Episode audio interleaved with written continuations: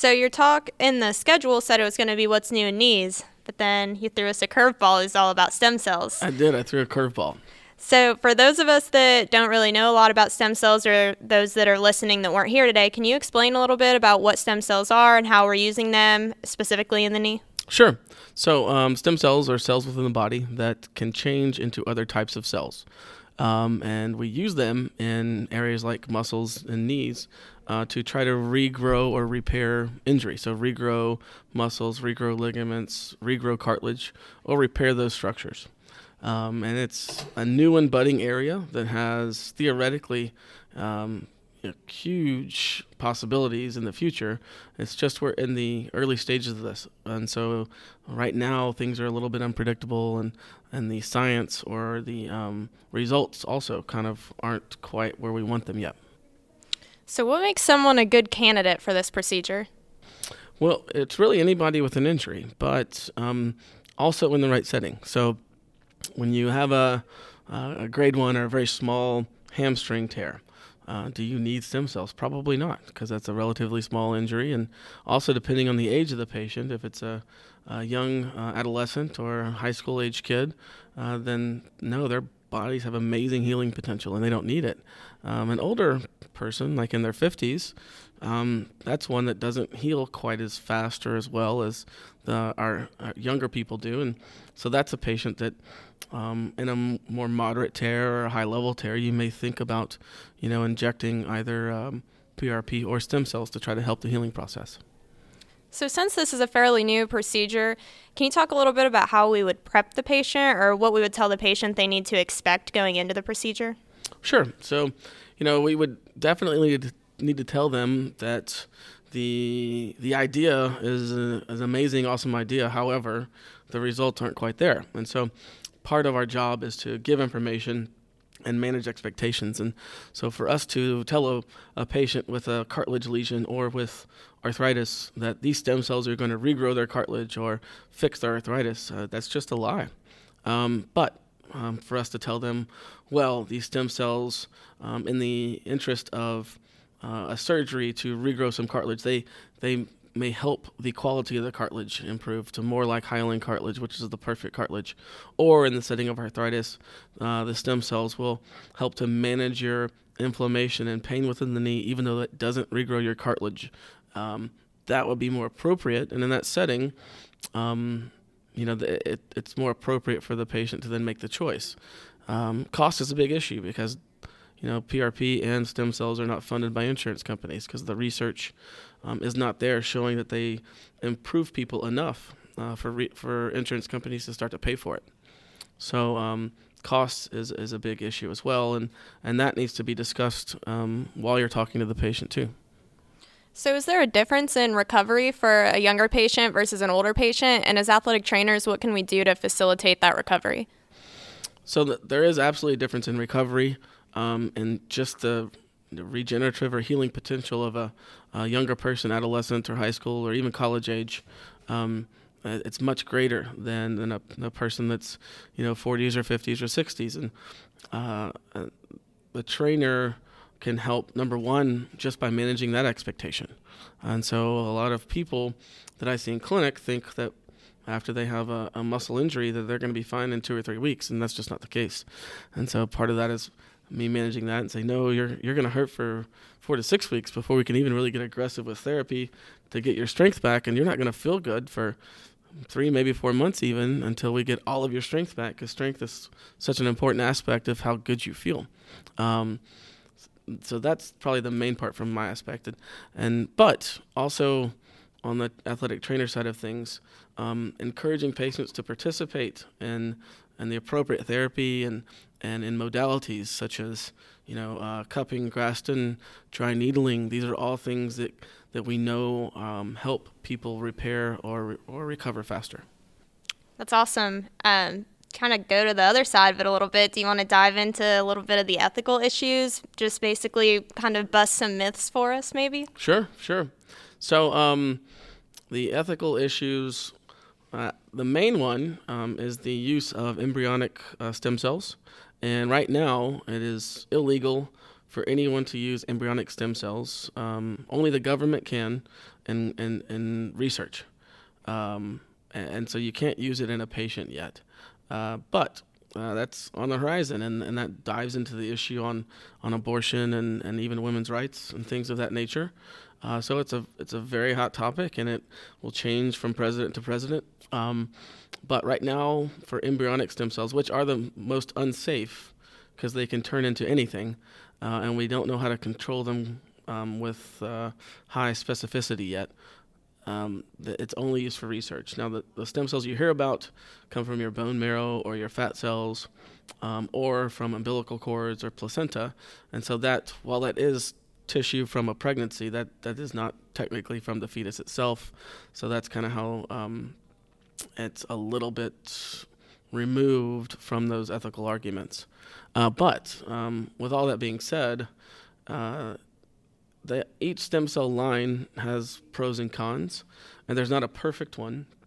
Um, but for our injuries and what we treat in the orthopedic world, the uh, bone marrow derived stem cells seem to perform the best, um, with the total package being ease of recovery, uh, preparation, implantation, and then also how they perform inside the body. So, how do you suggest we learn about this? I'm kind of a nerd, so I set my Google Scholar alerts. So, as athletic trainers, what type of research do you want us reading to learn, or what should we be setting our Google Scholar alerts to? So, I wouldn't just simply punch in stem cells. I would um, try to hone in on specific injuries like cartilage injury, muscle injury, ligament injury, and, and stem cells at the same time. And that would get you in the right group. Um, if you just search stem cells, uh, there's research going on with stem cells in the brain, stem cells in other organs. Uh, so there's a lot of research with stem cells specifically. So I would try to tag on, um, uh, you know, other other musculoskeletal words to try to help hone you in on our our part of it that's important for us. Yeah, uh, my question for you is: being that I work at a high school setting, um, how often is this indicated with those particular student athletes for you in your practice? So, uh, very rarely, um, but at for PRP and stem cells, there are situations that we use it depending on severity of injury. Also, if a, I mean if a if a, a kid is going through surgery, then we already know that it's a it's a pretty major injury. So we think about using it at times, especially in the setting of doing meniscus repairs, which we know can be difficult to heal, or if they have a full thickness cartilage lesion and we're trying to do some marrow stimulation or cartilage stimulation techniques uh, in those settings where we know that our surgical outcomes aren't the best, um, you know, aren't the 97, 99% success rates, then uh, those are the times when, um, in, in children and, and adolescents and high school kids, that we, we think about at least using the stem cells to help um, just potentially improve our outcome. Sure. Can you speak to uh, just the contraindications of stem cell usage for any particular populations? The contraindication, um, I would I just have a problem ethically in using it in most non-surgical uh, portions. Many injuries for children. Uh, they have such great healing potential on their own. Especially the younger they are, they can almost regenerate fingers like like a starfish. But um, but um, you know, and and then the other side of that is just as long as you explain things appropriately about all the information you have, um, cost, and and manage expectations appropriately, then I think you're okay. It's just if you're going if if you lead someone down the path where you're kind of preying on their hope that you know it is going to regenerate their cartilage or it is going to fix their arthritis or just something that you know is untrue, then that I think that's the problem with uh, with people that are injecting uh, these today. Is those people that are, are using that to sell the product, um, that that's the ethical problem. Sure. Um, aside from the ethical dilemma, um, you know, the different presidential candidates that we're going to have in here uh, over the next couple years um, and decades, um, where what's your prognosis for the usage of stem cells? Um, let's say 10, 20 years down the line. I, I really think for medicine and musculoskeletal medicine, that's that's like the new frontier. You know, that's that's that's uh, mission to Mars type stuff. Like, um, if we can safely manipulate and control the progression and differentiation of stem cells, that could solve, and not only in our world and musculoskeletal world, but in the cancer world and all these other worlds of the human body that um, it can solve so many problems. But then again, um, similar to you know cloning and things like that, uh, you can definitely see you know worlds where that can go crazy the wrong way too. But but it, it's exciting in that you know I think the application is limitless, and you know if we can find the right science behind it that's reproducible and highly successful, then then it can do a lot for keeping us um, out of disability and, and keeping us functioning at a high level and and essentially enjoying more out of life. So, with that being said, is it part of the med school curriculum, or is this just going to be normal, or are there specialists that are just focusing on stem cells? So, it, it's definitely part of med school curriculum now and learning about them and the current research and what's going on. And yes, people specialize only in stem cells, and not even only in stem cells, people specialize only in stem cells for musculoskeletal injuries. And then other people specialize only in stem cells for brain injury or nerve injury. So it even subspecializes further as far as the research goes. Physician wise, they don't have that yet. Physician wise, it's incorporated in your discipline. So, orthopedic surgeon incorporates the musculoskeletal part of that. An oncologist, um, like well, especially, you know, people that have uh, blood cancers, leukemia, lymphoma, and they get bone marrow transplants. That's essentially what's happening. It's a stem cell transplant, and you're regrowing an entire immune system and blood system from that. So we've already been doing it somewhat, uh, um, and it and just with the different types of physicians or surgeons, it's just incorporated in their field. There's not any person that specializes and only stem cells yet. So this is a big topic for us to kind of wrap our heads around and this is it's huge as you mentioned there's just so much going on. So as athletic trainers, what is the one thing that you want to leave us with that you think we should know either from your talk out there or from in here? Like what do you want us to focus on? How do you want us to use this? What do you want us to be reading? Just what can we get from you to move on in our practice? So from my standpoint, this is the new pitch count. And that uh, people still today think that UCL reconstruction and a kid will make their kid throw faster. So we've got all kinds of education to do at the lower level, younger level athletes, which is who the athletic trainer traditionally sees first. And I this is the kind of new the new topic that I think is going to become more and more prevalent in just trying to disseminate the correct information.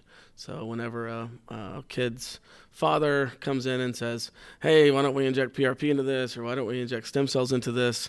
I keep hearing about it. Then we can kind of slowly bring the science into it, bring the expectations into it, bring on why why should we do this in a 12 year old? Yeah. Doesn't, you know, it doesn't make sense. Because everyone's Justin Verlander. Right, exactly. and so it's kind of along that, you know, UCL theme of stuff and that we have to now I think start, you know, getting the correct information into the public so that hopefully in a decade they catch up.